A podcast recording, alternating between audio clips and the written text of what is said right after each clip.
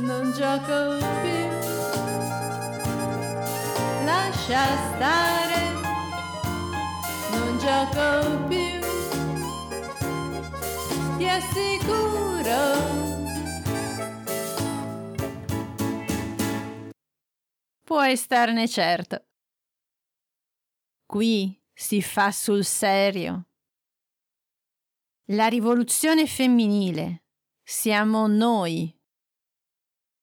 La rivoluzione della donna parte dalla donna, dal suo essere donna.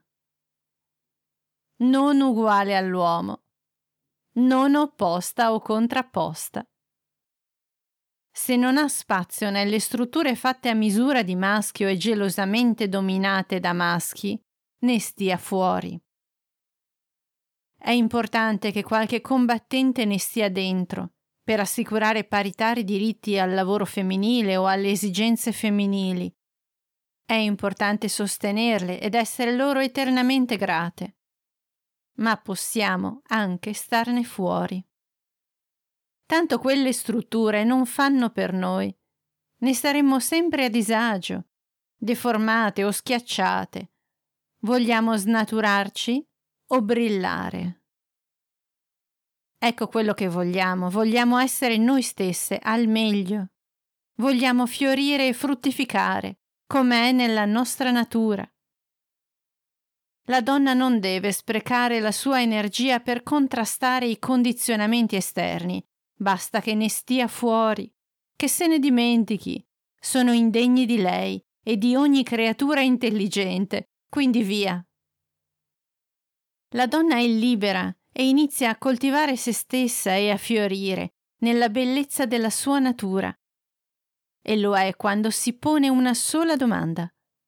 Da oggi, come posso essere felice? Qualsiasi creatura vivente se la pone o dovrebbe porsela. È la domanda che fa crescere, in armonia con se stessi e con gli altri. La donna libera e per sua natura fuori dagli schemi inizia a fruttificare quando risponde alla sua o alle sue chiamate.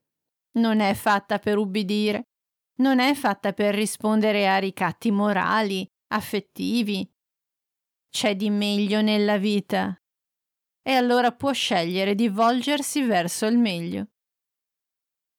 Il femminile nella sua natura ha il potere di fruttificare rigogliosamente, ha il grembo, ha l'apertura incondizionata allo spirito e all'amore, ha la forza dell'amore in sé. Può creare, è sua prerogativa specifica, è il suo potere e la sua gioia può dare vita a se stessa, trasformarsi e trasformare. Ha il calderone alchemico sempre a sua disposizione. Può decidere in nome della vita sua e di tutti coloro che la circondano di guarire dalle sue ferite, di non essere più affamata e imbruttita, ma di essere madre e amante di se stessa, di deporre le armi e di prendere in mano strappi, buchi, offese, curando e guarendo se stessa. E curando e guarendo se stessa guarisce generazioni dietro di lei e generazioni avanti a lei. Guarisce il suo sesso e tutti gli altri sessi. Tutto è collegato. La donna è vittima di una società abituata ad approfittare di lei e incarognita da nuove paure, quelle di non potere più permettersi di approfittare perché ormai il potere femminile è troppo forte, troppo maturo, troppo intraprendente, troppo sereno, inarrivabile, invincibile. Le donne ormai vanno per la loro strada, si curano a vicenda, imparano ad amare, creano e portano avanti associazioni culturali, aziende che rispettano madre terra, iniziative ecologiche che la risanano. Le donne sono nate per amare, quando si saranno dedicate al loro piacere, alla loro gioia, alla loro soddisfazione, si saranno accorte che stanno amando anche altre donne e altri uomini e tutta la terra. Il loro amore crea e la loro capacità di creare è infinita, tanto quanto il loro amore. Per questo io non sono femminista. Non voglio essere femminista, maschilista, patriarcale, matriarcale, sessista, antisessista. No, ne sto fuori. Queste discussioni non mi toccano perché non mi riguardano. Per quanto mi riguarda, io cerco di essere femminile. Mi impegno per essere felice.